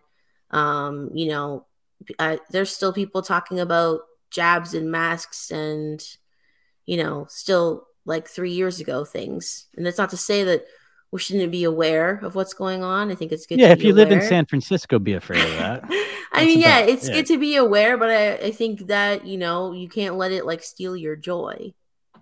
You know, it's another form of fear. So they have fear for the left liberal mind, they have fear for the right conservative mind, prepper doomsday type of mentality, and then there's those of us in the middle that are kind of like, I don't know. I just feel very unattached to a lot of the comings and goings of the world. I like to analyze it because I find it fun for my brain yeah, I'll never stop. but uh other than that i'm just like i don't i don't think everything is necessarily evil i think that you know there is uh god is afoot in the race as well and ultimately everything that's happening is for our good i do believe that there's a purpose uh, for evil in the world there's a purpose for what happened with covid you know uh that woke up a lot of people to a lot of things. So was it all bad? Nope. It wasn't at all. Well, even Well, you think can't- about the Bible. There's now there wouldn't be any revelations if that wasn't for the beast. Yeah, you can't experience life without duality. It's Yes. part of it. There has to be that dichotomy. You need that And- you need an adversary to work against to improve yourself, you know? Otherwise, what is the point? Just sit Yeah. around being fabulous all day? Like all Live of us in are that like, world where you "Ah." just pop a soma and do your thing. Soma. Holy, I haven't heard that in a while. Soma. Good. I don't know why it popped in my head, but yeah. I remember I, I, which people I used to know back in the day would take those and a few beers and be fucking lit. Oh my Mhm. god. And funny Yeah. enough, Soma is the name of the the pharmaceutical in uh, Brave New World, too. Well, and isn't like- it like uh Muscle some- relaxer. Yeah, Yeah, but like- it's like a uh, not an aphrodisiac, but like something with the gods.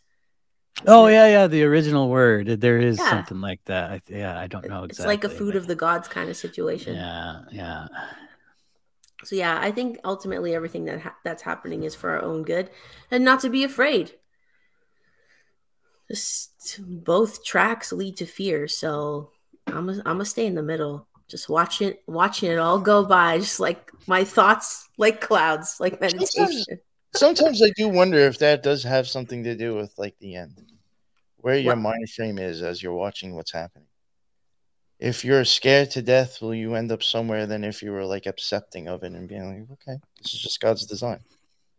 Nothing to Yeah, fear. just I just think it's. You know, I do know, wonder sometimes that could even be a determining factor where your energy goes. Yeah, and that's why, as quote unquote conspiracy theorists, we have to be very vigilant and not peddling the fear because that is the market for conspiracy. Like I remember when Bill Cooper called out Alex Jones on the New Year's Eve of 1999 to 2000 was like Alex Jones. If you listen to his show, that and he wasn't even anybody big yet.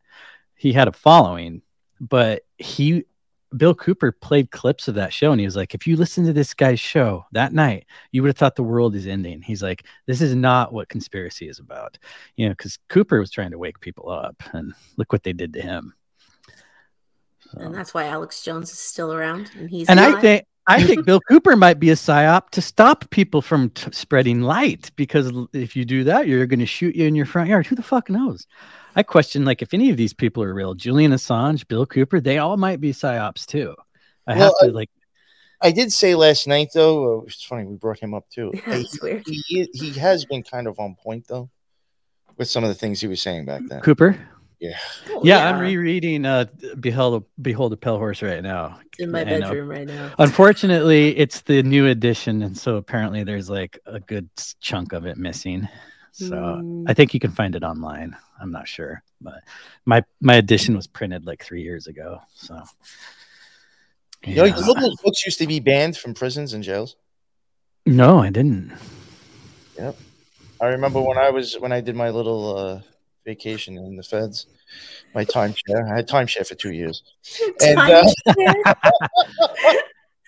Hey, I, one that was a tax dollar timeshare too. You didn't even have to pay for All it. expenses paid. Oh no, I did when they fucking sucked the money out of my bank account. Oh, there you go. I definitely paid for that shit. But uh um yeah, that book was uh if you got you had to like hope that shit got slid in because it was actually a book I'm Really? not allowed to have. Wow. Did they allow Dianetics in there? Oh, I'm sure. I mean, Mein Kampf? They- it was under every fucking mattress. It was like Mein the Kampf Gideon's was Bible. allowed. Mein Mein Kampf Kampf was allowed, but not Behold a Pale Horse. uh, That's funny. Oh man. Well, you know, we're past an hour and a half a bit, so uh, I think we'll wrap it up because I think it was an excellent conversation, Colby.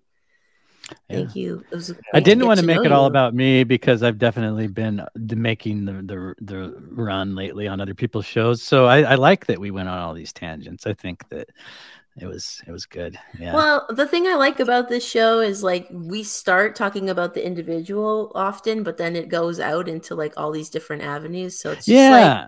like a I've listened to, to three or four of them recently. I'm gonna go back and like do more. But it's like a cool yeah, I like it. It's a it's a good uh, format for conversation for sure. Yeah, for sure. Well, thank you for coming on. I really appreciate it. Yeah, and we got to set you up coming on Conspiracy Playtime and uh NY. I'm going to see you in just a couple yeah, I was gonna say I'm gonna see you again in two more days, dude. Right? Yeah, I got to, dude. I got to cram on that because I I've gone down some avenues about Laurel Canyon's uh, formula that they have moved into the 80s and the 90s and current day, and it's still happening. So we'll let Julia unload on her knowledge that she, because goddamn, she's so good on all that stuff. Yeah, I think it's gonna be a really fun and exciting show. Yeah. it'll be a banger for sure. And thank you, NY, for co-hosting with Of me. course, of course. Um, do you want to tell everyone about your other shows you got going on? yeah, I have the or- NY Patriot Show, the Occult Rejects, both available on uh, YouTube, BitChute, Rumble, and all major podcasts. Uh, my link tree will be uh, in the bottom. So- Awesome. And Colby, where can the peoples find you? Uh, you can find me on Twitter at conspiracy underscore play. You can find me my other show, conspiracyplaytime.com. Everything's there. You don't go to YouTube. They're taking our shit down left and right. We do link we we provide the Rumble link on the website to the videos that YouTube has taken down. So that's the best place to go. Or just on Rumble if you want. And uh, Disinfobation is everywhere audio except Apple, and you can find our videos on Spotify and Rumble. Awesome. Yeah. And just for the people who are listening, please check out uh, Spiritual Gangsters Rumble as well, because we'll be live streaming there probably more. I just Um, subscribed to you, by the way. Oh, thanks. You're like Yeah. my Yeah. sixth follower, probably. Yeah, Got to start somewhere. But you look uh, like you needed some love on there, and I understand it's so hard to grow on Rumble. But I think once you get some momentum, yeah. NY says he gets uh, good luck doing live. I think that might be the way to go. Yeah. Yeah. so we'll probably start streaming live there more. Um, maybe Well, even this more thing than if it's something we have to worry about censorship with, which has been reasons why we haven't live streamed to YouTube ti at times. Mhm. Besides the fact just not wanting to live stream, but like there that is a reason. So Rumble, I would assume you'll see lives there more because we don't have to worry about censorship at all. So Exactly. Or even posting videos in general, you know. yeah, so hit that sub button if you have a Rumble account. Yeah, amazing. Um, but yeah, thank you guys. And uh, thank you to everybody who is listening. We'll see you in the next one. Later. Bye.